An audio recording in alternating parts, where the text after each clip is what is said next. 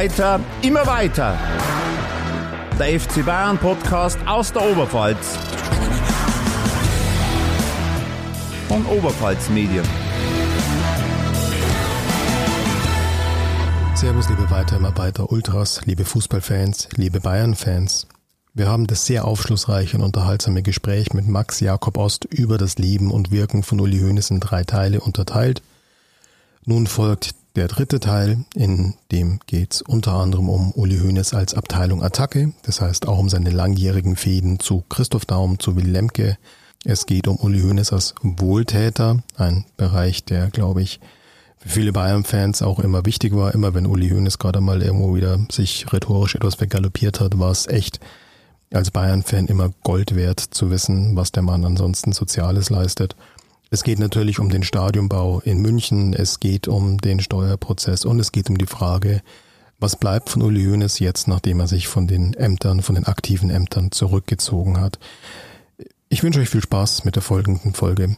Weiter mal weiter mit unserem Gast Max Jakob Ost. Eine perfekte Episode aus der Abteilung Attacke zu der wollen wir kurz übergehen. ah. ähm, ein perfekter Übergang. Ähm, die Namen sind heute schon gefallen. Da wollen wir ganz kurz drei herauspicken. Christoph Daum, äh, Willy Lemke waren ja auch Gast in deinem Podcast und äh, der dritte mhm. Aspekt ist ja der Freund-Feind, habe ich es genannt, Paul Breitner. Ähm, weil wir gerade bei einer Fernsehdebatte waren, also da ist ja auf YouTube wunderbar einzuspielen. 1989 die Fehde mit Christoph Daum im mhm. Sportstudio direkt vor dem direkten Duell im Kampf um die Meisterschaft. Äh, wie hat dir Christoph Daum diese legendäre Sport, das ist wahrscheinlich die berühmteste äh, Sportstudio-Folge aller Zeiten. Wie hat der Christoph Daum seine Erinnerungen daran, daran geschildert? Das war ja eigentlich, ich glaube, es waren gegenüber Hönes und Heinkes gegen Daum und Lattek. Lattek und genau, Daum, genau. Genau. Und äh, was, wie hat dir das äh, Christoph Daum äh, geschildert? Wie hat der Uli Hönes da wahrgenommen? Oder war das eine Show oder war das, äh, war das ein, ein, nee. ein wirklicher, ein wirklicher Zwist? Nee, das war schon echt. Und ich glaube im Nachhinein, und da interpretiere ich jetzt aber nur, das hat mir Christoph Daum jetzt nicht wortwörtlich so gesagt, ich glaube, dass das äh, eine de, der Sachen war, die Christoph Daum nicht nur überrascht, sondern auch gestört hat an dieser Sache.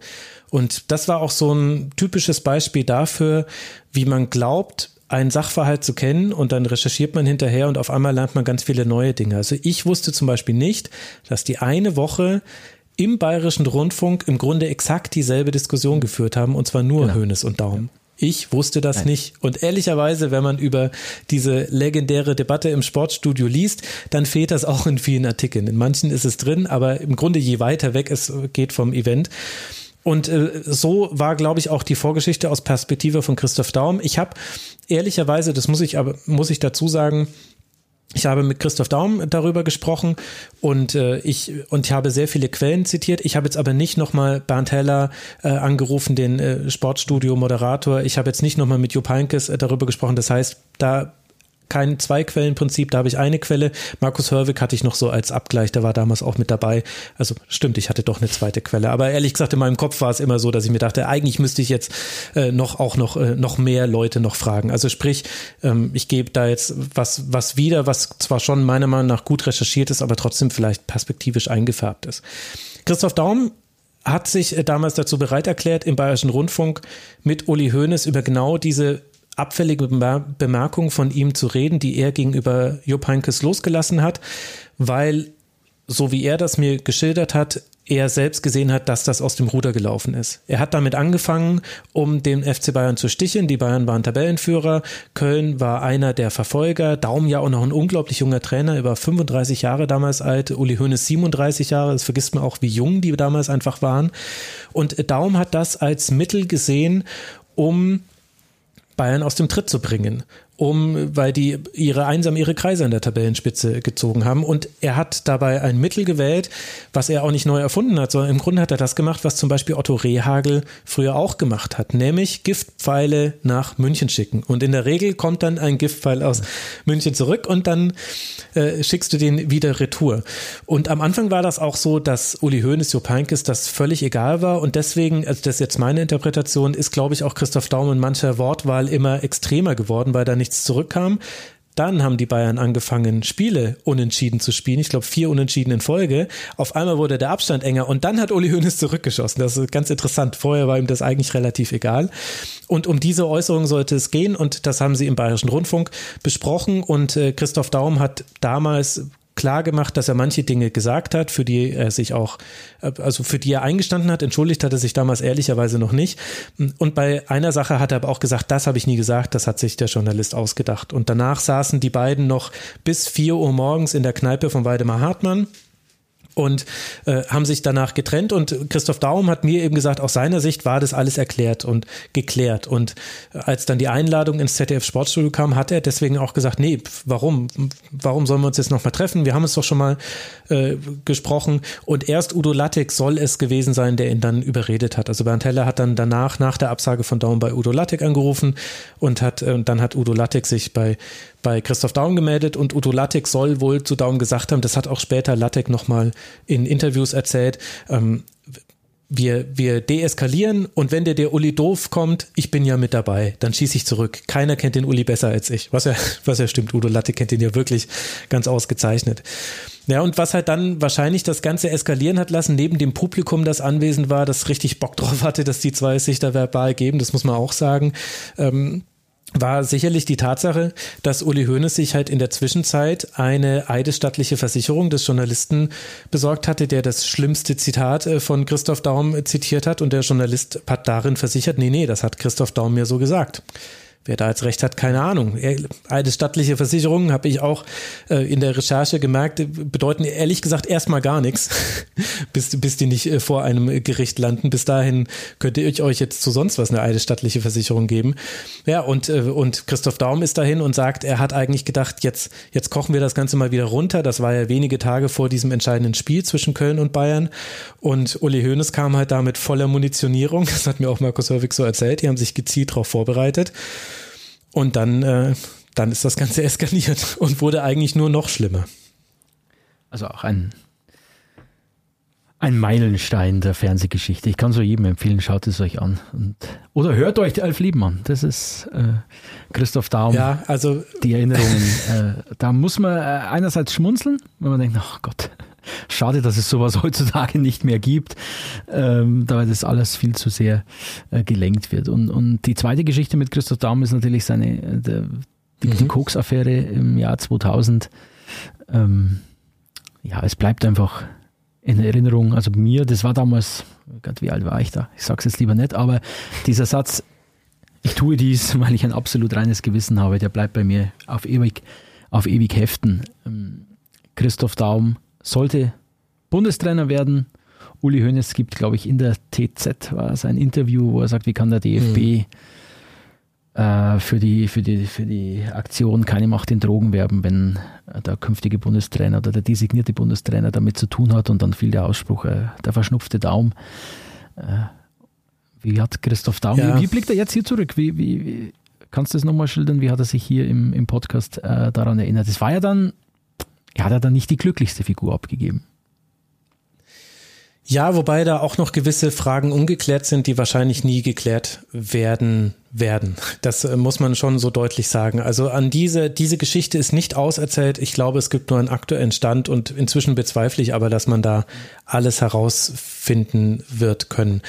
Also was dazu wichtig zu wissen ist, sind, glaube ich, zwei Dinge. Zum einen war Christoph Daum krass aufrichtig in diesem Interview. Das äh, hat mich völlig umgehauen. Da sich, können sich auch andere Interviewpartner mal eine Scheibe von abschneiden, die die unangenehmen Themen umschiffen. Christoph Daum, ich weiß gar nicht, wie lange ich da mit ihm drüber geredet habe. Es war mir selber irgendwann unangenehm, aber ich wollte es mir nur mal erklären lassen. Äh, da, also er war wirklich aufrichtig und er hat das dann später auch in seiner Autobiografie, hat er das dann auch nochmal genau beschrieben, wie es auch zu dem Kokainkonsum kam. Äh, gleichzeitig gehört zu dieser Geschichte aber auch mit dazu, dass Christoph Daum mit dem Segen von Uli Hoeneß, Karl-Heinz Rummenigge und Karl-Heinz Rummenigge Bundestrainer hätte werden sollen und dass das auch und, und die wollten das unbedingt. Also Christoph Daum hatte eigentlich vor abzusagen. Das hat er mir sogar noch, äh, also das, das konnte er mir belegen mit Dokumenten von damals, die er und alle noch aufgehoben hat. Und äh, unter anderem Uli Hoeneß war es, der gesagt hat, ey, wir sind jetzt den ganzen Weg aus München hier nach Frankfurt gekommen oder ja doch, glaub, Frankfurt war es in irgendeiner Villa. Ähm, wir müssen jetzt verkünden, dass du Bundestrainer wirst. Was ist denn das Problem? Ja, wir müssen den Vertrag noch, äh, ich muss die Saison noch fertig machen. Ja gut, dann macht's halt, dann finden wir halt einen Interimstrainer und danach wirst du Bundestrainer. Also Uli Hoeneß und Karl-Heinz Rummenigge wollten Christoph Daum als Bundestrainer haben. Warum sie das wollten, ist jetzt wieder eine andere Frage. Da kann man fröhlich drüber spekulieren, aber das ist auf jeden Fall ein Fakt.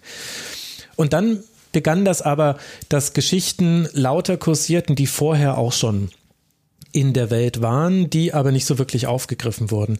Und ehrlicherweise ist es sehr undurchsichtig, was da was bedingt hat. Also zum Beispiel hat sicherlich auch eine Rolle gespielt, dass die TZ damals eine Kooperation mit dem Kölner Express hatte und in dem Kölner Express sind die wesentlichen Geschichten erschienen. Deswegen wusste der Kölner Express auch schon von dem Höhnes-Interview, das ja angeblich gar kein Interview war, bevor es rausgekommen ist. Also da haben sich auch, da waren so verschiedene Dinge, die ineinander gegriffen haben.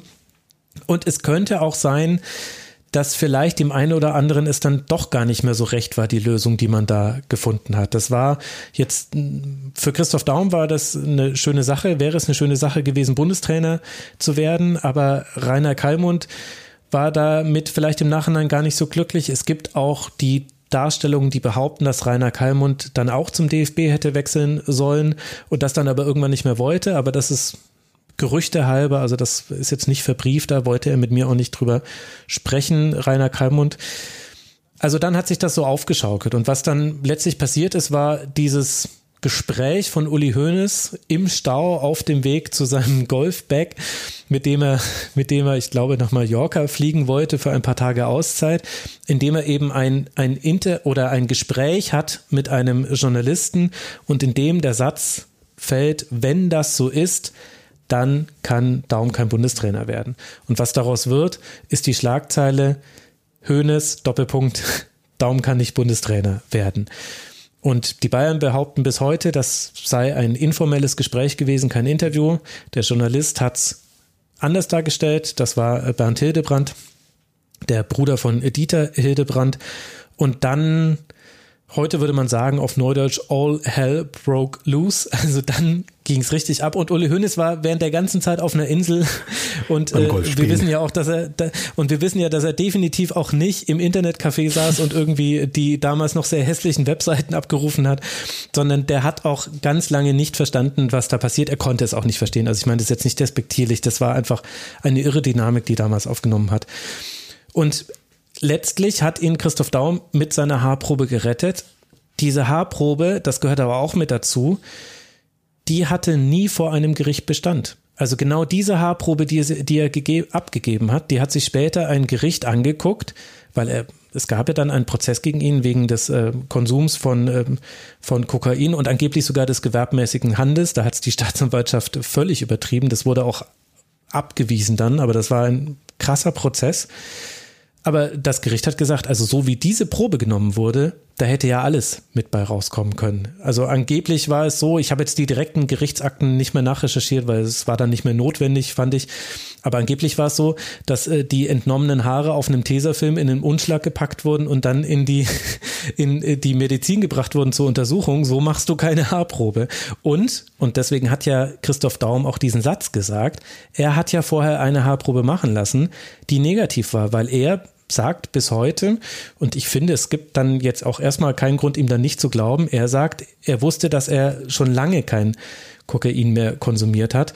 Und nach dem Ganzen, dass die Haarprobe positiv war mit ja exorbitant hohen Werten, ähm, ist er ja nach Florida geflüchtet, muss man sagen, und hat da nochmal eine Probe machen lassen und auch die war negativ.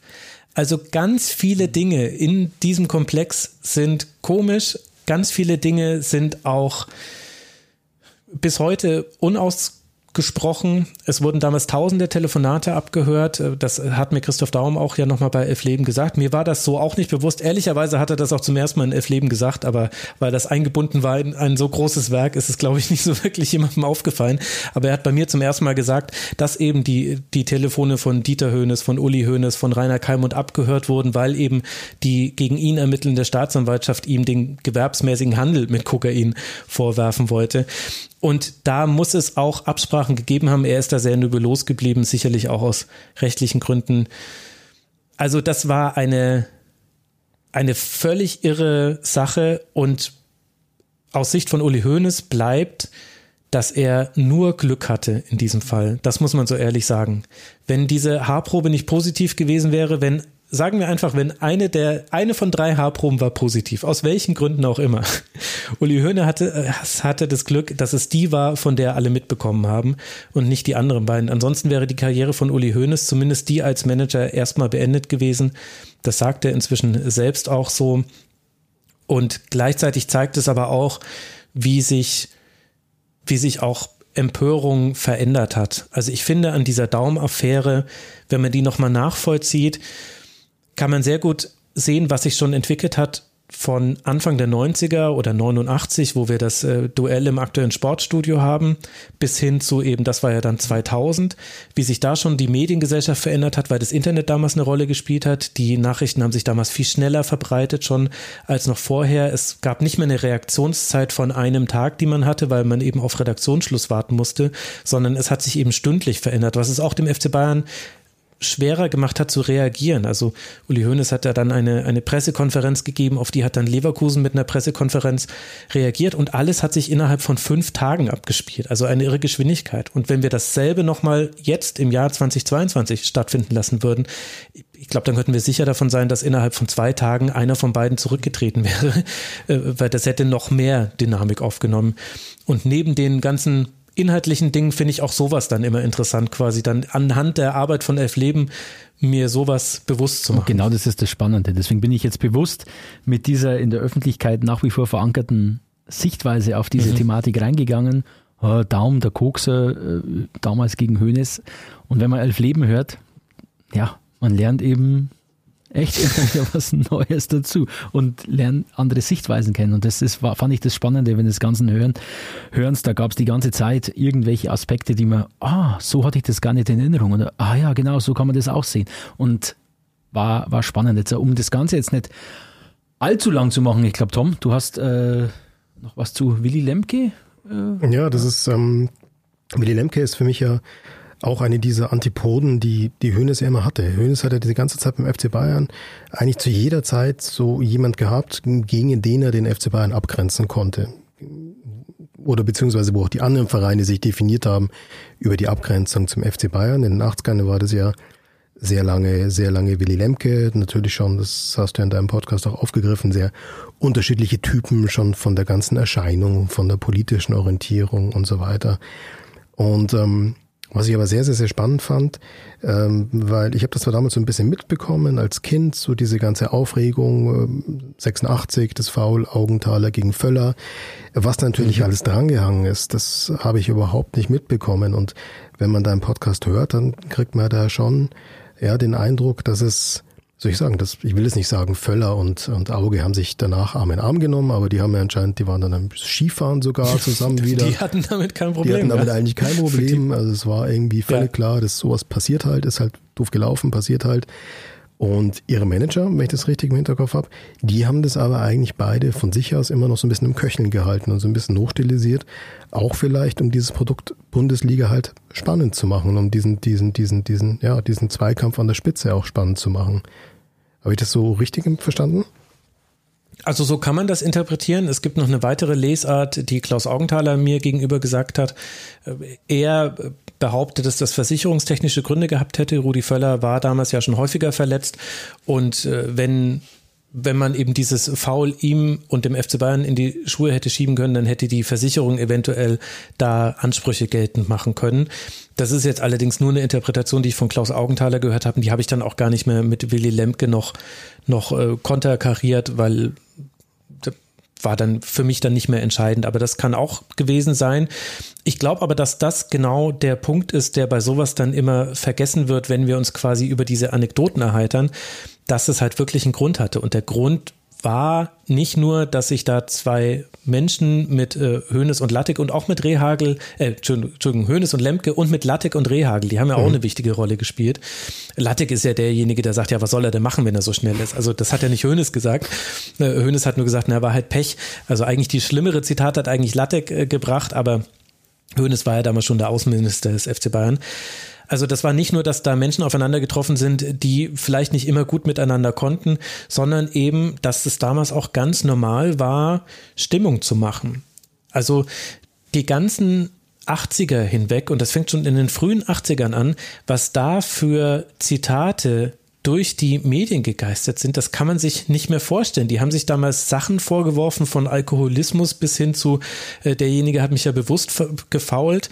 Ähm, es ist ja auch die Zeit der brutalen Fouls, die ja auch in dieser Phase passiert sind wie oft ich gelesen habe, ich habe ja alle Jahrgänge des Kickers auf das Stichwort Höhles hin durchgelesen, deswegen habe ich sehr viele alte Kicker-Ausgaben gelesen, äh, wie oft da drin stand, dass jemand mit Personenschutz auf der Trainerbank saß. Das war nicht nur bei Bayern, wenn sie irgendwie in Gladbach spielen, wo der Matthäus-Wechsel schon feststeht, oder Augenthaler, der mhm. Personenschutz hat in Werder beim Rückspiel, sondern das, das ist wirklich damals häufig passiert. Das heißt, das, was da, was wir quasi noch so erinnern an dieser Lemke versus Hönes Auseinandersetzung, war etwas, was damals gar nicht so untypisch war. Was untypisch war, ist die Beständigkeit dieser Fehde. Dass die, im Grunde war es ab dann so, dass wenn Uli Hoeneß gesagt hat, ich mag Schokoeis am liebsten, dann hat Willy Lemke ein Interview gegeben und hat gesagt, er hat keine Ahnung, Vanilleeis ist das Beste ist das Eis. Also ab dann war es einfach so, dass sie immer die Gegenposition zueinander bezogen haben. Und was ich eben dann so faszinierend fand, nicht nur im Gespräch mit Willy Lemke, sondern auch schon vorher und nachher in der Recherche, dass sich da halt zwei Leute miteinander in Anführungszeichen bekriegt haben, die sich so unglaublich mhm. ähnlich waren. Genau. Natürlich gibt es auch Unterschiede zwischen Lemke, aber die Art und Weise, ich meine, ich meine, wenn ich euch erzählt hätte, dass ein Manager ein Fußballspiel organisiert hat, dass er an einen Sponsoren verkauft hat, der hieß Milka, das war dann das lila Pausespiel und der hat sogar durchgesetzt, dass der Schiedsrichter ein lila Trikot trägt in diesem Spiel. Und ich hätte euch gefragt, was glaubt ihr, welcher deutsche Manager hätte das gemacht? Ich würde wirklich meine Hand ins Feuer legen, dass fünf von zehn Leute sagen, ja, das muss Uli Hoeneß gewesen sein. Es war aber halt Willy Lemke. Oder Willy Lemke hat mir das selber erzählt. Er ist in Brasilien auf einer Scouting-Tour und sieht, dass die da Einlaufkinder haben und denkt sich, Mensch, das ist ja eine super Idee. Das machen wir beim Werder, machen wir bei Werder auch. Zack, auf einmal gibt's Einlaufkinder im deutschen Fußball und ja auch im deutschen Sport. Das hat ja dann sogar über den Fußball sich noch weiter verbreitet. Also die waren sich so ähnlich und vielleicht war das auch einer der Gründe, warum die sich gar so ineinander verhakt haben, weil die auch, die hatten beide dieselbe Einflugschneise in den Fußball, nämlich die wirtschaftliche. Aber ich glaube, das ist genau die richtige äh, Schlussfolgerung, dass sie sich sehr ähnlich sind. Und ich ja. glaube, ich glaube rauszuhören, dass sie sich auch gar nicht mal, ich weiß nicht, ob sympathischer zu, ähm, zu schweres Wort ist, aber sie haben sich ja dann versöhnt glaube ich. Ich ja. glaube, während der Haftzeit war das von Hönes. Nach der Haftzeit, genau. genau. Da hat er sich mit Daum und mit Lemke versöhnt. Warum? Weil sie während der Haftzeit und während des Prozesses sich nicht negativ über ihn geäußert genau. haben. Und das hat mir der Podcast auch gelehrt, dass sie sich sehr, sehr ähnlich sind und vielleicht sogar einen Hauch Sympathie füreinander aufbringen können. Und um diesen Komplex. So bei Lemke weiß ich das definitiv. Ja, genau. Und äh, um diesen Komplex des, der Abteilung Abtag, Abteilung Attacke abzuschließen, kommen wir noch auf Paul Breitner zu sprechen. Ich weiß gar nicht, diese, also Neudeutsch würde man glaube ich sagen, das ist eine On-Off-Beziehung. Äh, äh, ich weiß nicht, wie der aktuelle Stand ist. Ich glaube jetzt wieder on, wieder versöhnt. Äh, ist gerade ganz aktuelle Stand, aber das hat sie ja das hat ja, wann hat das ihren Ursprung genommen? Äh, wann hat diese, diese Fehde? Na, schon in der, in der Schülerauswahl. Oder meinst du jetzt die Fehde? Die Fehde. Also sie kennengelernt ja, haben sich genau. in der. Schülerauswahl des DFB und die, die Fehde hat mit dem Karriereende von äh, Paul Breitner 1983, wenn ich gerade nicht falsch und du bringst liege, da eine ist das passiert. ominöse Thailandreise ja, ans Licht. Eine Asienreise. Genau. Sie waren in Singapur, Bangkok und die dritte Station habe ich gerade vergessen. Mhm.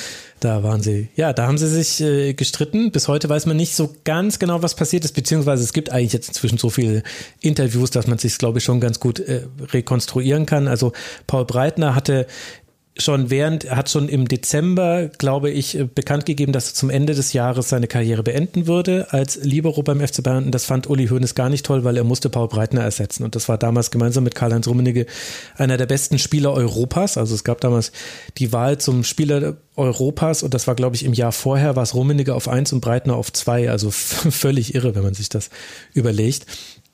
Und äh, Hoeneß äh, organisiert dann aber noch ein Abschiedsspiel, fliegt sogar mit einem Flieger nach Barcelona, um, ich glaube, Diego Maradona und Bernd Schuster abzuholen für dieses Abschiedsspiel von, von Paul Breitner, muss dann mit leerem Flieger zurückkehren, weil Barca keine Lust hatte, die Spieler herzugeben, hatten Angst, dass die sich verletzen. Und nach diesem Abschiedsspiel von Paul Breitner fliegt er aber trotzdem noch mit auf diese Asienreise, denn das darf man nicht vergessen, damals war das wichtig, dass die Stars mitkommen zu diesen Privatspielen und zu diesen Asienreisen. Also die Hälfte der Gage, hast du doof gesagt, dann eben zum Beispiel für einen Paul Breitner bekommen. Und Paul Breitner hat es aber auch gemacht. Und da, da kann man ja schon auch erstmal sagen, das ist ja durchaus bemerkenswert, dass er dann im Herbst seiner Karriere, eigentlich ja schon im Winter seiner Karriere, das dann noch macht. Und dann hat da der FC Bayern, also Klaus Augenthaler hat zu mir gesagt, naja, wenn sie gewollt hätten, dass wir besser spielen, dann hätten sie halt mal einen Tag Ruhe zwischen, zwischen Ankunft und dem ersten Spiel einplanen sollen, weil die sind da halt hingeflogen und da hat es irgendwie gefühlt 150 Prozent Luftfeuchtigkeit und 800.000 Grad.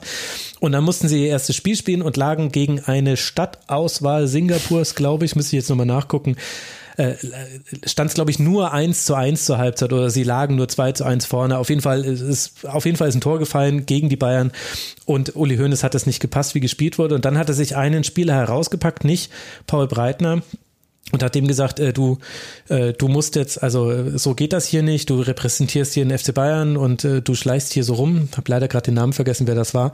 Und Paul Breitner ist für ihn in die Bresche gesprungen, für den anderen Spielern, hat gesagt, mach uns hier nicht den Assauer. Warum den Assauer? Assauer war damals schon bei Schalke, Schalke war gerade in der zweiten Liga und Assauer hatte so den Ruf, dass er seine Spieler immer zur Sau macht.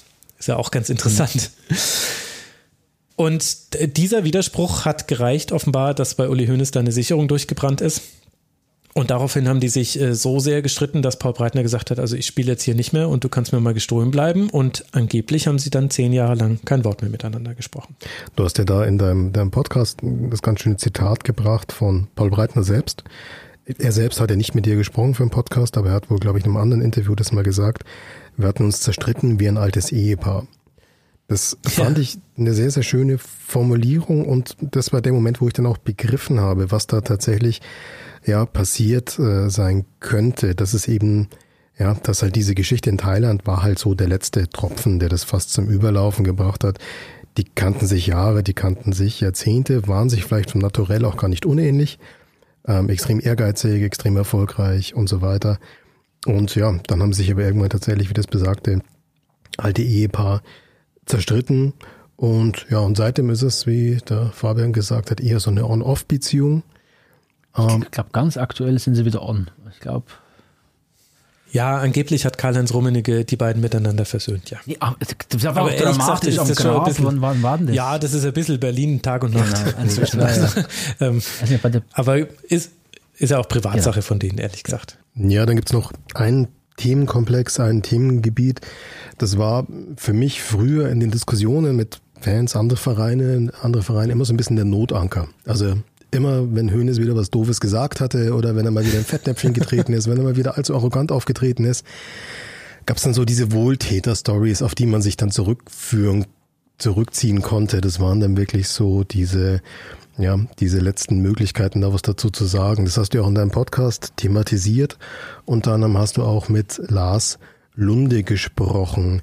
Und die Episode finde ich eigentlich sehr, sehr, sehr typisch. Meiner Meinung nach zeigt sie so ein bisschen, wenn, wenn Spieler, wenn Spielern gut geht, wenn die auch voll leistungsfähig und so weiter und so fort, dann verlangt Uli Hoeneß wahnsinnig viel von ihnen. Aber wenn es Spielern seiner Mannschaft schlecht geht, wenn die am Boden liegen, aus welchen Gründen auch immer, dann stellt er sich vor sie und ist gnadenlos für die mhm. da. Aber vielleicht kannst du diese Lars Lunde-Geschichte nochmal kurz erzählen, wie er es dir auch erzählt hat.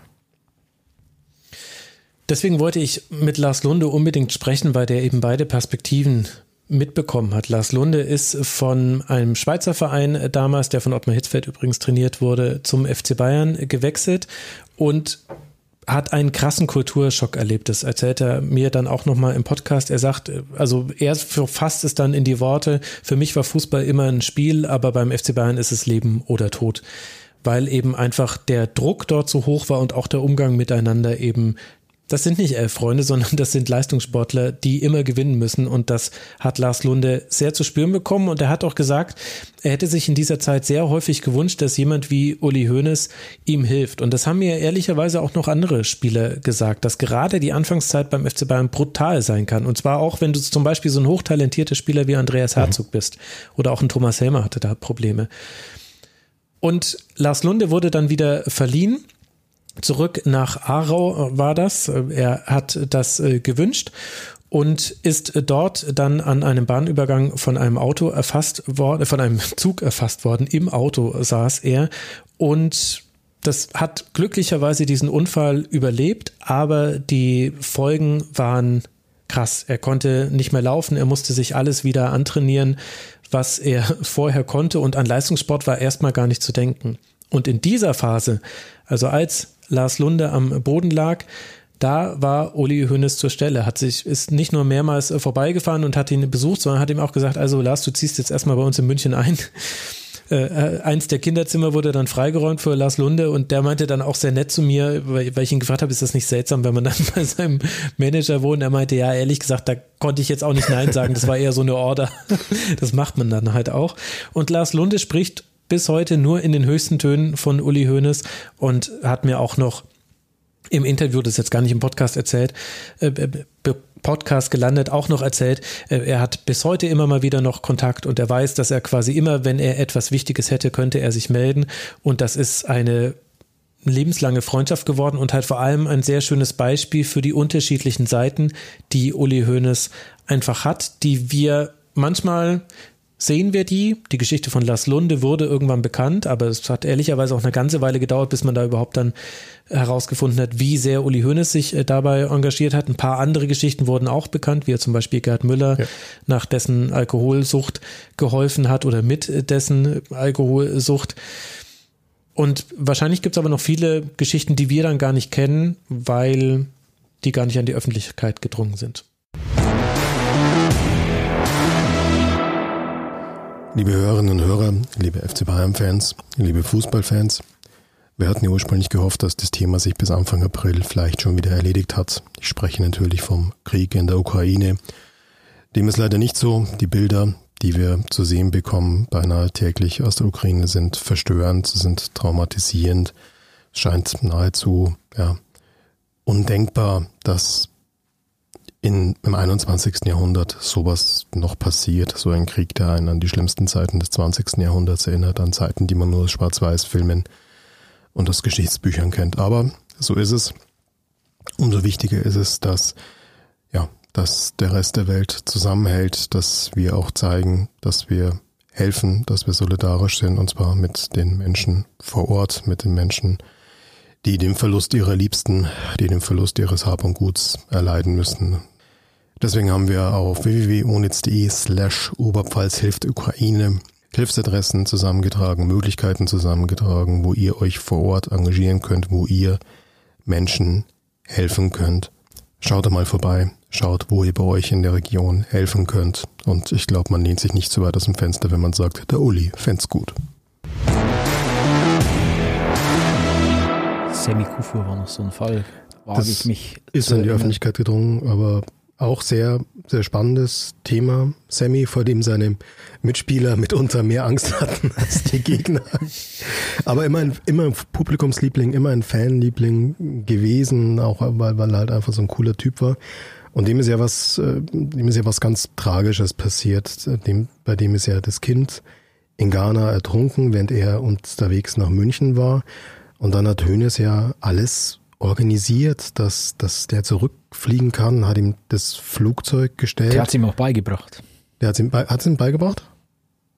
Genau, also der war im Flieger von Ghana zurück nach München und währenddessen hat Hönes den Anruf erhalten, pass auf, in Ghana ist was Schlimmes passiert und Sammy Kufu, sein Kind ist ertrunken und hat er, um Gottes Willen, der hat der Luft und weiß von nichts. Und dann hat er gesagt, es darf auf keinen Fall für irgendwem anders erfahren oder die, die muss man, um den muss man sich kümmern, wenn er ankommt und hat dann einen Flieger gechartert, dass der sofort wieder zu, zurück nach, nach Ghana fliegen konnte und so weiter. Also zumindest so habe ich das, glaube ich, in Erinnerung gelesen zu haben.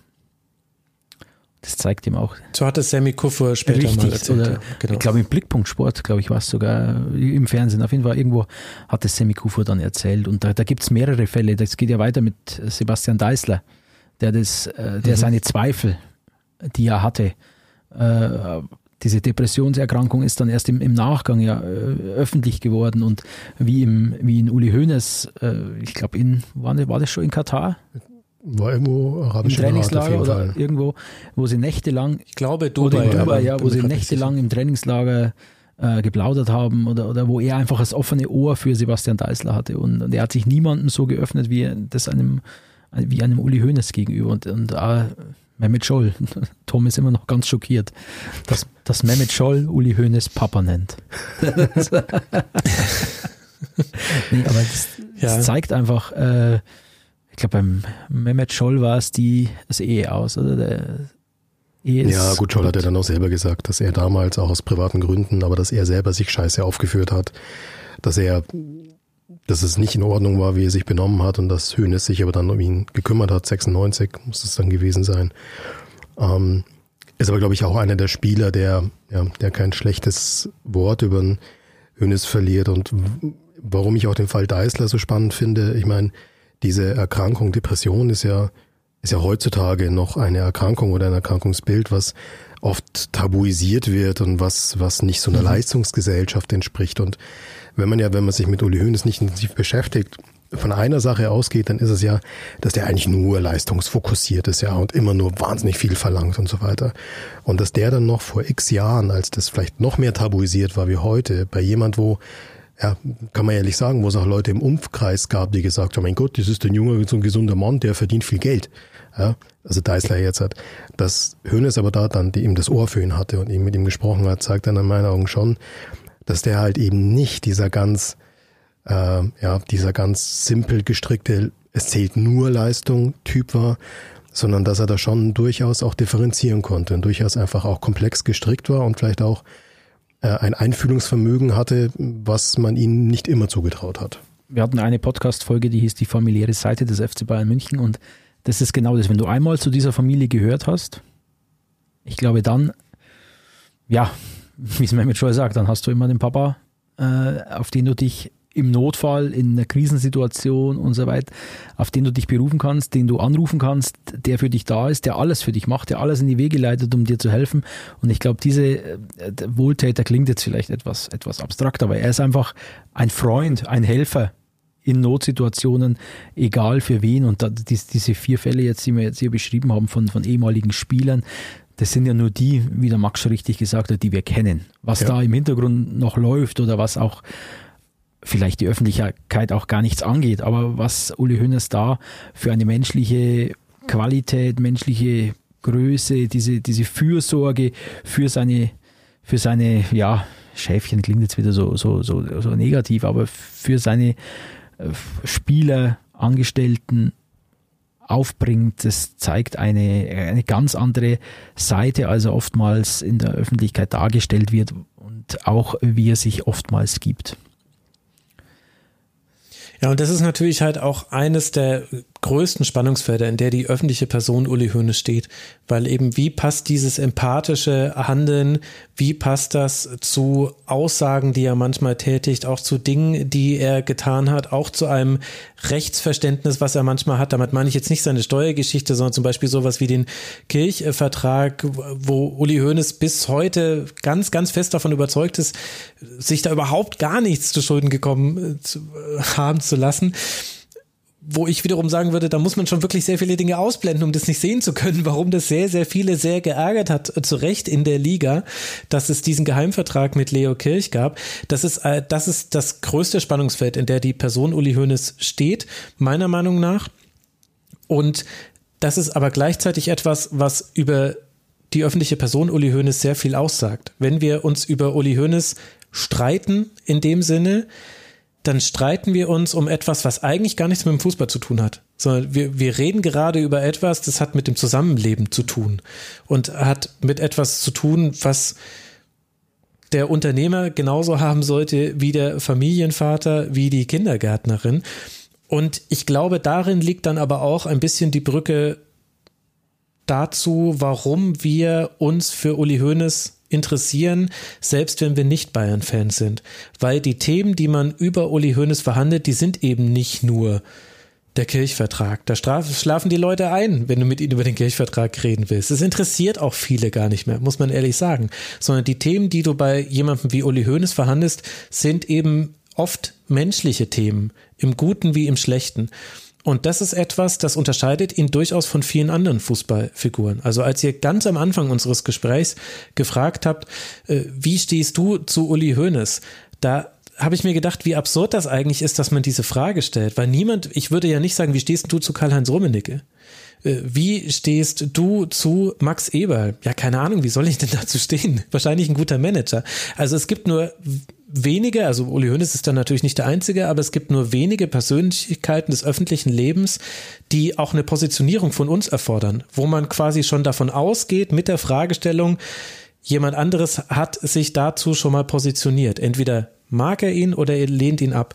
Und Uli Hoeneß ist so eine Person. Und oberflächlich gesehen könnte man sagen, das liegt daran, weil er halt polarisiert, weil er eben viele Dinge gemacht hat, die polarisierend sind.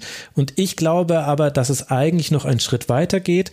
Er hat er polarisiert deshalb, weil die Konflikte, die er verhandelt, ganz oft auf dem Spielfeld des menschlichen Umgangs miteinander verhandelt werden. Und auf dem Spielfeld sind wir alle zu Hause und deswegen kann sich niemand davon lösen, wenn Uli Hoeneß was macht, sich irgendwie dazu zu verhalten. Und damit spannen wir den Bogen. Ja, zu auch einer, auch einer Eigenschaft, die mit Uli Hoeneß seit äh, 2013, 14, 15 in Verbindung äh, nicht in Verbindung gebracht wird, aber die ihn prägt, die sein Leben verändert hat. Ähm, und wir können nicht über Uli Hühners sprechen, ohne über das Thema Steuerhinterziehung, Haftstrafe und so weiter ähm, zu sprechen. Und ich fand das beim Lesen über diesen Fall, beim Podcast hören, ich weiß nicht, wie viele Folgen hast du gemacht? Ich glaube, eine komplette, nur über den Prozess an sich. Es war die komplette Folge 15. Genau, nur über den Über drei genau, Stunden ist die längste Wahnsinn. Folge. Und, und ich fand es da schon wahnsinnig komplex. Also da, das musste man wirklich in so 20, 30 Minuten Etappen hören, die wieder verarbeiten und dann bei der nächsten Fahrt in die Arbeit hat man wieder die nächste Etappe gehört. Ähm, und auch wenn man drüber liest, also dieser Fall ist ja, es ist nicht so einfach, Höhners hat Steuer hinterzogen und so weiter. Also was, was mhm. es diese Recherche schon vorab, wie ist das überhaupt ans Licht gekommen? Das war auch wieder, die, diese Sterne, man hat gewusst, ja, es war irgendeine Recherche vom Stern, aber wie genau war, lief denn das ab? Wann hat Hönes davon erfahren? Äh, wann hat er seine Selbstanzeige aufgegeben? Da gab es ja dann auch wieder Diskrepanzen. Wie hoch war die Steuerschuld mhm. an sich? Also wie das im Podcast aufgearbeitet wurde mit, äh, mit Annette Rammelsberger von der Süddeutschen Zeitung. Also das war unglaublich komplex, ganz ehrlich, auch sehr, sehr schwierig zu verstehen, schwierig zu folgen. Deswegen kann man ja die Folge ja. auch mehrmals anhören und, und man lernt immer wieder was dazu. Aber wie ist, wie ist es dir dabei ergangen? Hat dich das unglaublich gefordert? Ähm, nicht nur jetzt von der, von der mentalen Ebene, sondern auch vom, wie sage ich denn, vom juristischen her, hast du, hast du dir, hast du dir da, hast du dir da vielleicht auch sogar irgendeinen irgendeine juristischen Beistand geholt, der dir das nochmal Hintergründe erklärt, der dir Sachverhalte erklärt, der dir Begriffe näher bringt? Oder bist du so fit? Ne, also grundsätzlich ist es so, dass jede Folge durch den Faktencheck gegangen ist und dann noch durch eine Rechtsprüfung. Also da kann ich jeden beruhigen. Da haben auf jeden Fall nochmal Juristen äh, drauf geguckt und das war natürlich auch notwendig. Die Folge ist tatsächlich so ein eigener Podcast im Podcast. Also ich habe zehn Wochen an dieser Folge geschrieben, allein am Skript und dem geht ja voraus dann eine monatelange Recherche. Und interessanterweise ist es aber die Folge, die dann am einfachsten zu Fakten checken war. Also ich habe pro, pro Folge an jede Tatsachenbehauptung kommt dann eine Fußnote dran und dann äh, möglichst mehrere Quellen, die das dann belegen.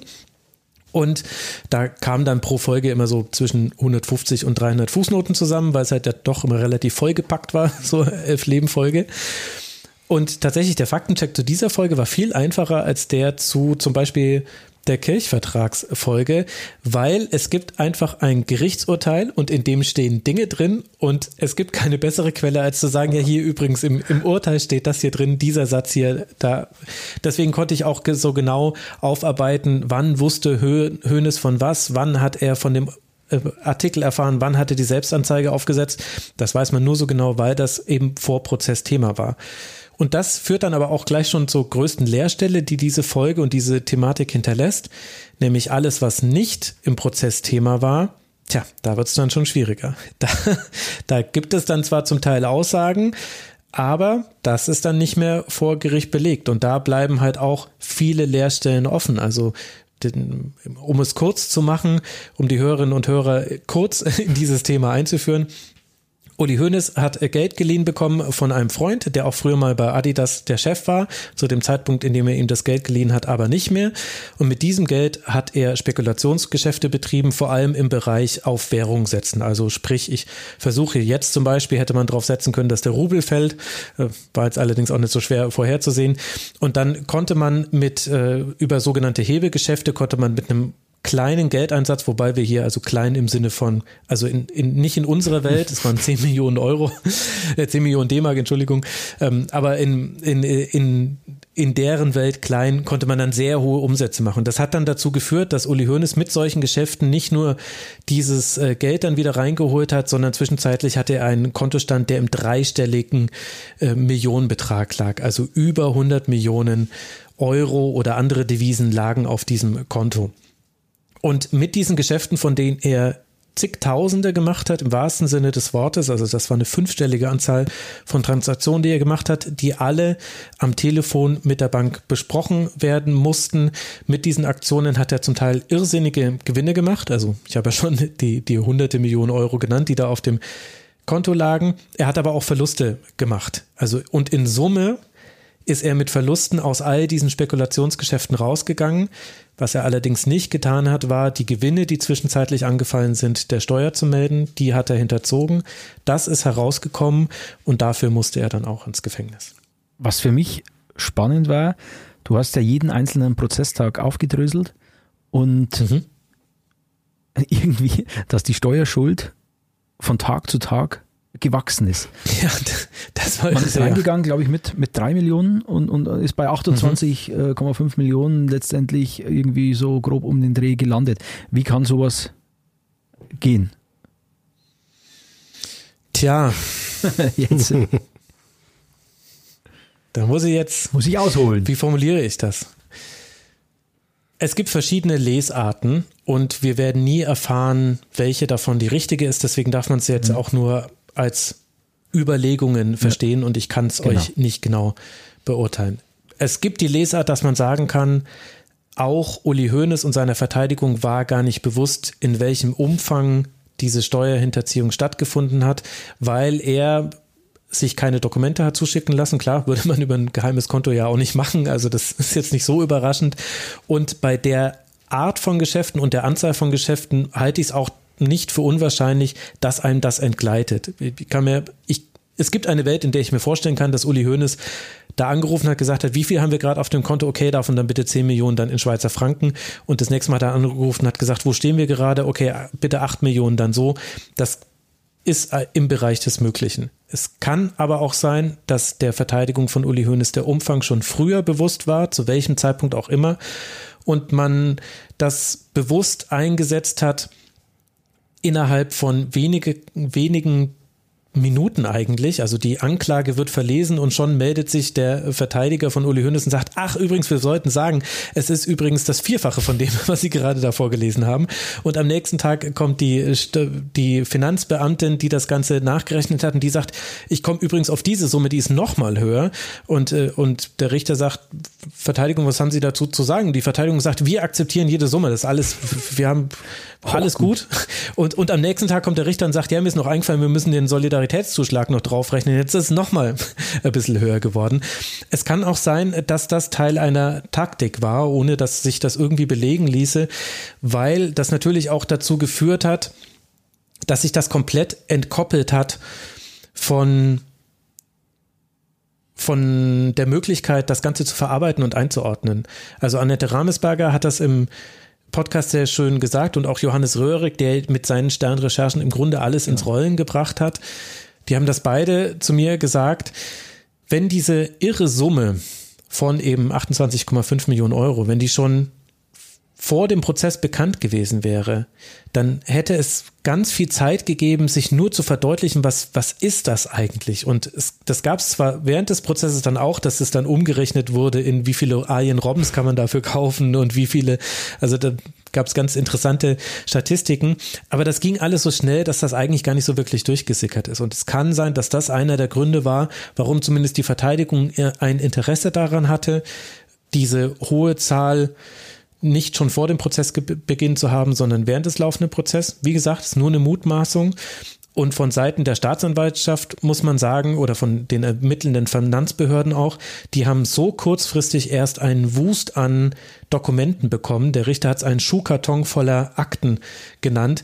Die hatten gar keine Chance. Es ist eigentlich ein Wunder, dass die Finanzbeamte mit ihrem Team das in den wenigen Tagen bis zum Prozess hinbekommen hat und ist ja auch einer der allergrößten Kritikpunkte, die man an dem Prozess haben kann, weil man die Frage stellen kann, also wenn ihr so kurzfristig die ganzen Dokumente bekommt, die dann auf Grundlage derer dann die Steuerschuld ermittelt werden soll, warum habt ihr den Prozess nicht nochmal verschoben? Hab gesagt, also dann brauchen wir jetzt nochmal ein paar Monate mehr. Aber auch das ist nicht untypisch, habe ich mir von, von Juristinnen und Juristen erklären lassen da greifen dann verschiedene Mechanismen, wie eben zum Beispiel auch, dass der, der Rechtskorpus muss effizient sein. Also doof gesagt, ein, ein verschobener Gerichtstermin, in dem man in der, der Stunde dann nicht einen anderen, äh, einen anderen Termin da reinschieben kann, der ist für die Rechtspflege und auch für unsere Demokratie eine verlorene Stunde. Also da muss man jetzt auch nicht, da kann man die größte Verschwörung hintersehen. Das kann aber auch ehrlich gesagt ganz banal gewesen sein, dass das halt einfach, dass es ein durchgezogener Prozess oft besser ist als ein verschobener und dafür ein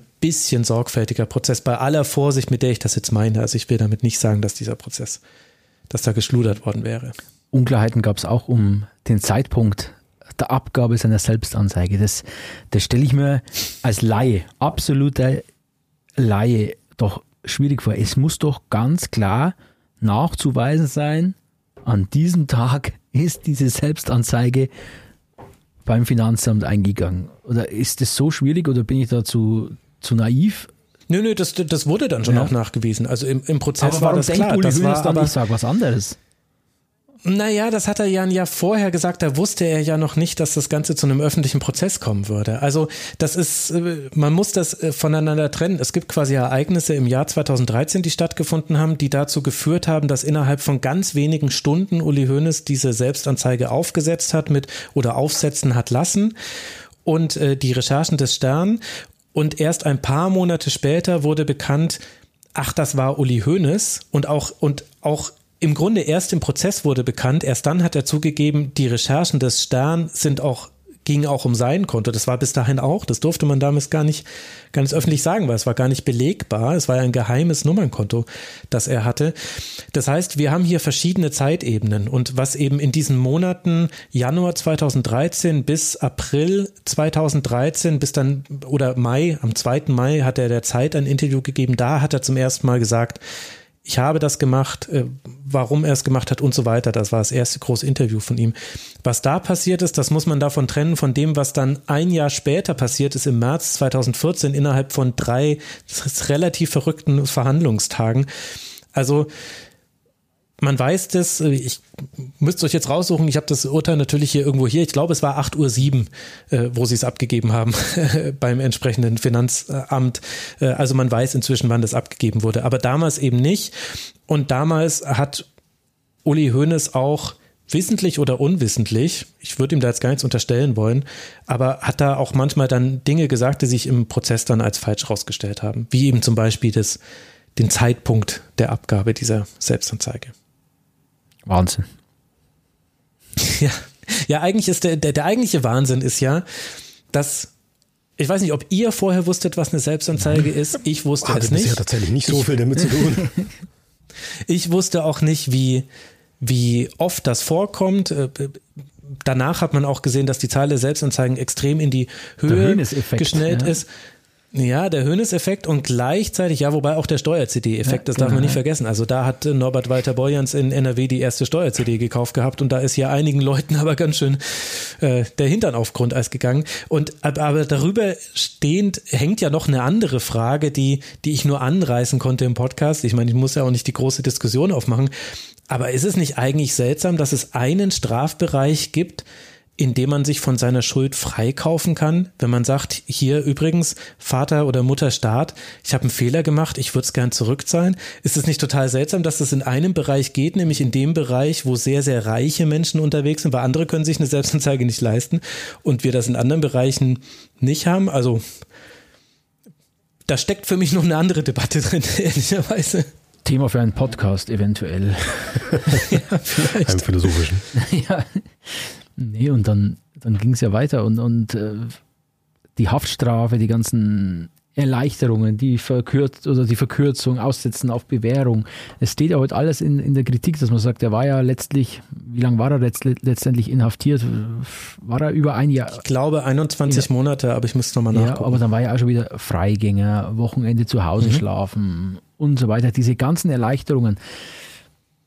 War, man, ganz rein äh, populistisch formuliert, da hat er den Bonus, der, den Promi-Bonus abkassiert. War aber nicht so, oder?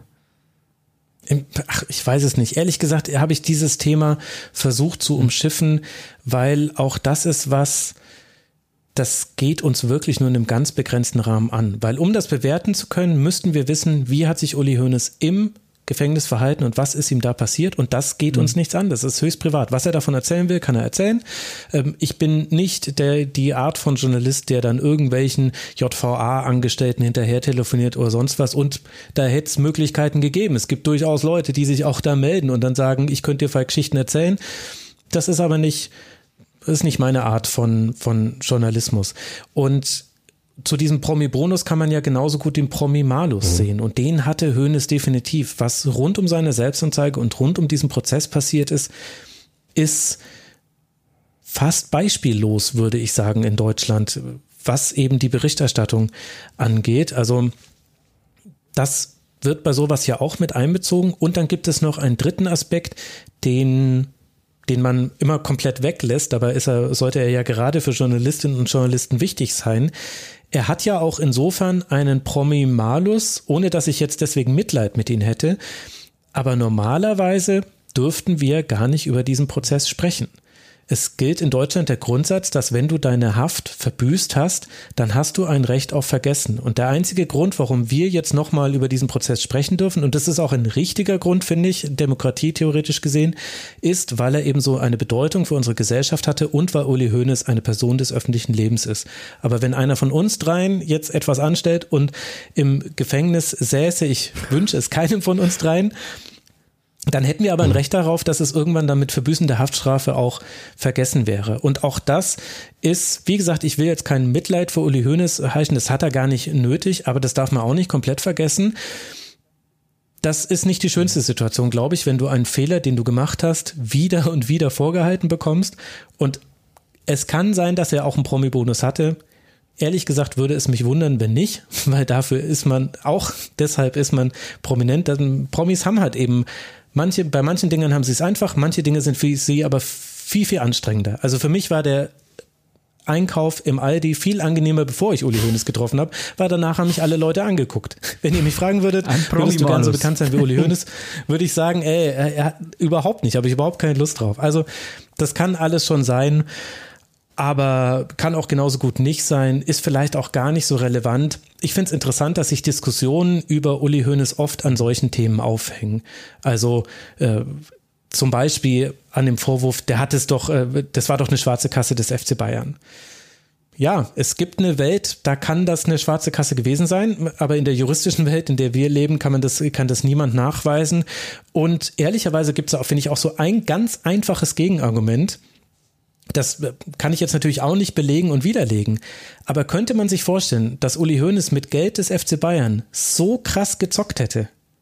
Ich kann es mir nicht vorstellen, ehrlich gesagt. Also mit seinem, Pri also das ist wie gesagt, das ist jetzt auch nur eine Unterstellung meinerseits und vielleicht bin ich da naiv, aber ich finde schon interessant, dass die Diskussionen über Uli Hoeneß sich oft an diesen Themen aufhängen. Ist er jetzt ein guter Mensch? Ist er ein schlechter Mensch? Ist er ein arroganter Schnösel oder ist er ein Wohltäter? Ist er ein krasser Steuerbetrüger oder ist er jemand, der einmal einen Fehler gemacht hat und das dann abgesessen hat?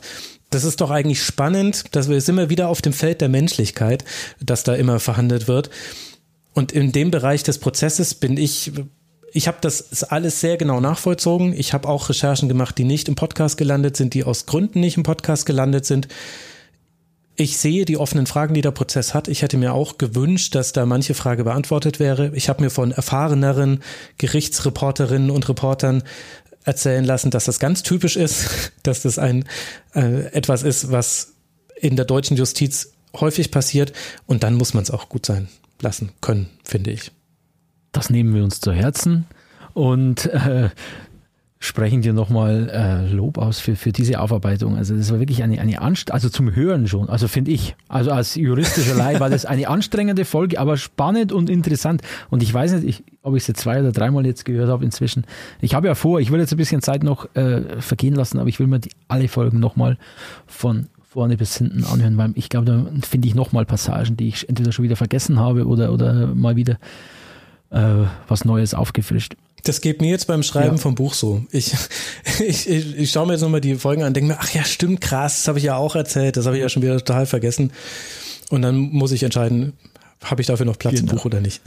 Und zum Abschluss wollen wir noch, ja, das Vermächtnis von Uli Hoeneß haben wir, haben wir überschrieben. Er ist ja offiziell raus aus dem operativen Geschäft ähm, beim FC Bayern. Wie, wie, wie, siehst du, wie siehst du die Bayern aufgestellt? Äh, sind sie noch ganz in Höhnes Sinne tätig oder entwickelt sich da jetzt was, entwickelt sich da was Neues? Also, ich sehe an deinem Gesicht äh, die Frage, äh, hast du nicht erwartet? Ähm, nee, beziehungsweise, nee, ich finde die Antwort ist äh, relativ eindeutig. Also nach außen hin hat der FC Bayern noch viel mit dem zu tun, was Uli Hoeneß vom FC genau. Bayern haben möchte ich finde, in den Details entwickelt er sich aber ganz extrem weg von dem, was man kennt. Das ist nicht nur negativ gemeint, aber auch ehrlicherweise. Also äh, es passieren viele Dinge beim FC Bayern, wo man den Gedanken hat, also unter Hoeneß und auch unter Rummenigge, den darf man da auch nicht komplett rausnehmen, wäre das zumindest anders gelaufen oder anders kommuniziert worden. Nicht immer alles besser, das wäre auch ein bisschen mehr eskaliert wahrscheinlich noch. Also zum Beispiel auf der JHV in, mit dem Katar-Antrag, wenn Uli Hoeneß da noch Rederecht gehabt hätte und Redepflicht sogar gehabt hätte, da hätte es aber schon mal früher geknallt, da mhm. könnt ihr euch sicher sein. Aber der FC Bayern äh, hat sich, finde ich, schon in dieser kurzen Zeit schon extrem verändert. Und die spannende Frage ist, was wird aus dem FC Bayern? Wird er ein Verein wie jeder andere? Vielleicht war es auch immer ein Verein wie jeder andere und wir haben das immer nur von außen überhöht. Bin ich sehr gespannt. Glaubst drauf. du, dass Uli Hoeneß noch die Fäden zieht? Im Hintergrund? Das jetzt kann man nicht belegen, Nein. ist klar, es ist nur eine, eine, eine Einschätzung deinerseits. Nee, glaube ich nicht, weil, also wie gesagt, kann ich ja auch nicht belegen. Ich glaube, wenn Uli Hoeneß die Fäden ziehen wollte, dann wäre er im Amt geblieben. Ich glaube, Uli Hoeneß ist keiner, der sich jetzt an Tegernsee sitzt und dann Politik macht, indem man sagt, okay, Hassan, du kommst jetzt mal zu mir und dann, okay, du kommst jetzt mal zu mir und äh, Olli, ich muss mal noch mit dir sprechen und dann schiebt er wie die Schachfiguren die Leute hin und her und ähm, ich meine, er sitzt ja auch noch im Aufsichtsrat, da hat er auch schon noch seinen Einfluss. So schätze ich aber Uli Hoeneß nicht ein. Ich glaube, dass Uli Hoeneß sich freut und sich vielleicht auch manchmal noch wünschen würde, Gesprächspartner zu sein, Ansprechpartner, vielleicht auch Dinge besprechen zu dürfen. Ich glaube, jeder Anruf, der ihn da erreichen würde, in dem es der Tenor wäre, Uli, was würdest du machen? Da würde er sich wahrscheinlich eher freuen, als dass er sagen würde, jetzt melden die sich schon wieder. Das äh, kann ich mir nicht vorstellen. Ich, ich persönlich kann mir aber Uli Hoeneß als den fädenziehenden Marionettenspieler vom Tegernsee nicht feststellen und ehrlich gesagt verhält sich auch der mhm. Verein nicht so, als ob da irgendjemand strukturiert die Fäden ziehen würde. Wäre sonst ein ganz schönes Knäuel. Ich denke, was dem auch ein bisschen entgegenspricht. Du hast ja vorhin die Jahreshauptversammlung mit dem Katar-Antrag angesprochen. Da ist er ja dann am Schluss noch kurz auf die Bühne, als das Ding schon eskaliert war. Zum Glück war das Mikro aus. und Glück. war kurz davor, was zu sagen oder wollte was sagen. Auf jeden Fall, keine Ahnung, ob das Mikro aus war. Auf jeden Fall hat er nichts gesagt. Und das war der Moment, wo ich mir dachte, wow, Gott sei Dank. Also wo ich denke, okay, das Vermächtnis dieses Mannes finde ich, finde ich unglaublich in all seiner Komplexität, in all seiner Widersprüchlichkeit. Du hast es vorhin gesagt, da werden die großen menschlichen Themen verhandelt. Ähm, das sehe ich ganz genauso. Das macht es für mich eben auch als, ja, als Bayern-Sympathisant, als Bayern-Fan so unglaublich schwer, irgendwie diese, diese Person zu greifen, weil sie ist nicht eindimensional. Es passt halt nicht in gut, böse, schwarz, mhm. weiß, sondern es ist halt unglaublich komplex. Was man, glaube ich, schon gesehen hat zum Thema Vermächtnis Uli Hoeneß, was er ja gemacht hat, du hast es vorhin bei einem, bei einem anderen Aspekt angesprochen, naja, es sind Leute natürlich auf Positionen gehievt worden, die man kennt, die man, denen man vertraut. Ähm, das ist jetzt ein Oliver Kahn, das ist jetzt ein, ein Hassan Salihamidzic. Ähm, das sind jetzt, man hat sich da nicht, man hat der Versuchung widerstanden, irgendwelche Leute von sonst wo zu holen, egal welche, ähm, welche Meriten die schon haben. Und ich meine, dafür gab es ja auch ein bisschen Kritik. Also warum man den, den, Hass, äh, den Hassan da jetzt hinholt, da hätte man doch auch irgendwie einen erfahreneren holen können. Aber da sind sie ja im Endeffekt diesem, diesem System treu geblieben. Deswegen habe ich persönlich schon den Eindruck, dass zumindest in Grundzügen es momentan erstmal so bleibt, dass äh, ja, dieser, dieser familiäre äh, Ansatz beim FC Bayern erhalten bleibt, wobei ich auch der Meinung bin, es ist ganz gut, dass nicht alles genauso weiterläuft, wie es unter Uli Hoeneß war. Vielleicht sind wir in Zeiten, wo es ganz angenehm ist, dass der Manager oder der Präsident nicht nur per Fax erreichbar ist. Und die Herausforderungen sind vielleicht auch sind vielleicht auch andere, aber ich glaube, das, das Lebenswerk von Uli Hoeneß, also da glaube ich, kann man mit vielen Menschen drüber reden. Ich habe im Freundeskreis aus früheren Zeiten, aus Münchner Zeiten auch noch etliche 60er-Fans. Und die sind jetzt halt naturgemäß nicht allzu pro Hoeneß, aber das fand ich wahnsinnig spannend und ich glaube, das ist was, was, worauf der schon auch wirklich stolz sein kann. Einen gewissen Respekt vor seiner Leistung äußern auch die. Mhm. Und da ist, und da ist die Person Uli Hoeneß ja vielleicht sogar das ist jetzt vielleicht überhöht, aber vielleicht so ein kleines, kleines Lehrbeispiel für die, für die Gegenwart, für die aktuelle Debattenkultur, die herrscht. Da gibt es ja auch nur, es gibt nur schwarz oder weiß. Es gibt keine Auseinandersetzung mehr, kein, kein Akzeptieren von, von anderen Meinungen, kein, ja, keine sachliche Diskussion mehr, hat man den Eindruck, dass es nur noch die Haut drauf Mentalität gibt und da und genauso glaube ich verhält sich's mit Uli Hoeneß. Es gibt kein, wie du gesagt hast, kein Gut Böse, kein Schwarz Weiß, kein äh, Wohltäter oder Bösewicht. Also diese, diese Person ist so vielschichtig, so komplex. Da sollte man einen Podcast drüber machen. Da sollte man eine, einen Podcast drüber machen. Und da sollte man sich jemand für wir richtig viel Zeit dafür Wir nehmen. machen das hier selten, wir machen das eigentlich nie, aber wirklich, hört euch den Podcast.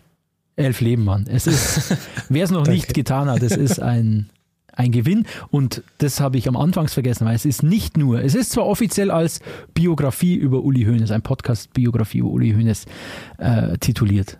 Aber meiner Meinung nach ist es eine Geschichte des deutschen Fußballs. Und das ist ein, ein Meisterwerk, äh, das man nur, nur mit Gewinn konsumieren kann. Und jetzt, wenn, ein, wenn noch ein Buch kommt, ja, bitte, dann haben wir doch, dann haben wir doch wieder was zu lesen. Dann, dann wird da, ich suche mir da hint, im Hintergrund äh, ein schönes Plätzchen. Ja, Geschichte des deutschen Fußballs, aber auch Schön. darüber hinaus. Ja. Du, du hast es ja auch immer aufbereitet. Dieses Spannungsfeld Gesellschaft, Politik, in dem sich Hönes auch immer bewegt hat, das kommt ja da auch äh, durch, wie das immer ein Spiegel, äh, Spiegel seiner Zeit dann war. Das äh, fand ich auch sehr spannend, weil man da auch schon gemerkt hat, wie sich, ja, wie sich Mentalitäten geändert haben, wie sich Selbstverständnisse geändert haben im, im Laufe der Zeit. Und das, finde ich, kommt da an, an diese Biografie Uli Hoeneß einfach sehr, sehr, sehr gut raus.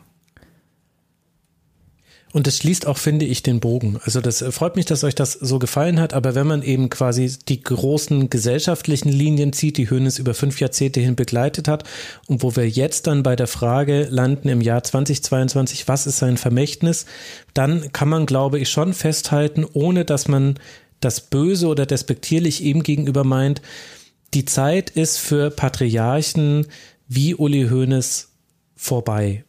Ich meine das nicht böse und äh, meine das nicht moralisch irgendwie aufgeladen, aber wir leben einfach in anderen Zeiten.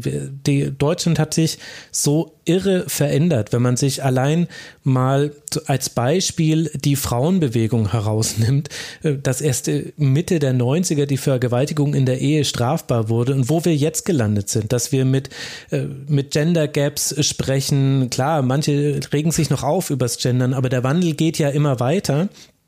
Und da ist es, da wäre es ja auch seltsam, wenn jeder, der aus komplett anderen Generationen kommt, immer noch mit mitkäme. Also zu Veränderungen gehören ja auch Risse und äh, nicht jede Veränderung macht man noch mit. Und ich glaube, wir sind in einer Zeit angekommen, vielleicht sogar schon seit ein paar Jahren, in der die Ära der großen Patriarchen und zu denen gehört Uli Hoeneß. Da gibt's ja noch durchaus noch ein paar andere. Deren Ära ist so langsam vorbei. Sie wurden ersetzt durch eine Ära der Superreichen, die in den Weltraum fliegen. Ob das jetzt so viel besser ist, wage ich ehrlich gesagt zu bezweifeln. Also deswegen meine ich das eben gar nicht moralisch aufgeladen und wertend. Aber ich glaube, es ist ein Fakt und den man auch an Uli Hoeneß dann ablesen kann und wo man dann quasi auch die Frage nach seinem Vermächtnis einbetten kann. Dass man vielleicht sagen kann, diese fünf Jahrzehnte waren einzigartig. Diese fünf Jahrzehnte im deutschen Fußball werden nie wieder so kommen. Es wird auch nie wieder jemanden geben, der so lange ein Themengebiet so prägt, weil heutzutage die Zyklen schneller sind. Wer von uns könnte sich vorstellen, dass Oli Kahn noch in 20 Jahren oder in 30 Jahren noch diese Funktion hat wie jetzt? So funktionieren heute ja Biografien gar nicht mehr. Das möchten die, diese Menschen gar nicht mehr. Wir definieren uns eher darüber, dass wir uns weiterentwickeln und dazu gehört auch ein Arbeitgeberwechsel. In der Generation von Uli Hoeneß hat man sich noch eher darüber definiert, treu zu bleiben über 30 Jahre und seinen Job zu erfüllen, im wahrsten Sinne des Wortes. Also sprich, so etwas wird es nie wieder geben und deshalb kann man, glaube ich, auch wohlwollend auf das zurückschauen, was Uli Hoeneß und andere Männer und auch Frauen seiner Generation geschafft haben, ohne dass man aus der Erkenntnis daraus, dass es das jetzt aber auch nicht mehr braucht, dass man jetzt in den modernen Zeiten ein bisschen anders sein muss, um einen ähnlichen Erfolg zu haben. Das muss man dann quasi nicht gegen sie verwenden, sondern man kann einfach sagen, das war eure Zeit, ihr habt eure Zeit geprägt und damit meine ich jetzt nicht nur Uli Hoeneß, sondern auch noch auch noch andere Menschen. Ich habe mich jetzt neulich mal damit befasst, wann sind eigentlich so die Jahrgänge von Uli Hoeneß, also er ist ja 1952 geboren, wann sind diese Menschen eigentlich im Deutschen Bundestag angekommen? Und das hat bis in die 80er, bis in die 90er gedauert, bis das dann irgendwie Claudia Roth und solche Menschen waren, die dann erst eigentlich auch Politik mitgeprägt haben. Das zeigt auch, wie langsam sich das alles entwickelt. Und ich glaube, für, für diese Generation hat sich die Welt jetzt so sehr verändert, dass sie sich vielleicht auch nicht immer in ihr wohlfühlen. Das kann man an sowas wie dem Fax ablesen, das kann man aber bestimmt auch an anderen Themen ablesen. Manche aus dieser Generation kommen auch noch bei Themen sehr gut mit. Uli Hoeneß ist auch jemand, der über Klimaschutz kann man sehr gut mit ihm, ihm sprechen. Aber es ist auch überhaupt nicht schlimm zu sagen, jetzt müssen andere eigentlich auch mal ran. Und ich glaube, so ist es jetzt beim FC Bayern. Und wie das den FC Bayern verändert, das werden wir dann sehen. Was für ein Schlusswort. Wir verneigen uns und sagen Danke für deine Zeit, Max Ost. Und Gerne. elf Leben, glaube ich, haben wir gut beworben heute. Es, kann, es ist wirklich eine, eine Empfehlung, auch. die von Herzen kommt, ein, ein Meisterwerk. Und eine Ehre, dass uns Max Ost zur Verfügung gestanden hat, um die Person Uli Hoeneß zumindest ansatzweise etwas näher zu bringen. Damit wollen wir es bewenden. Danke Wir euch. kommen wieder. Macht's gut. Bis dahin. Alles Gute. Bleibt Servus. gesund. Ciao. Ciao, ciao.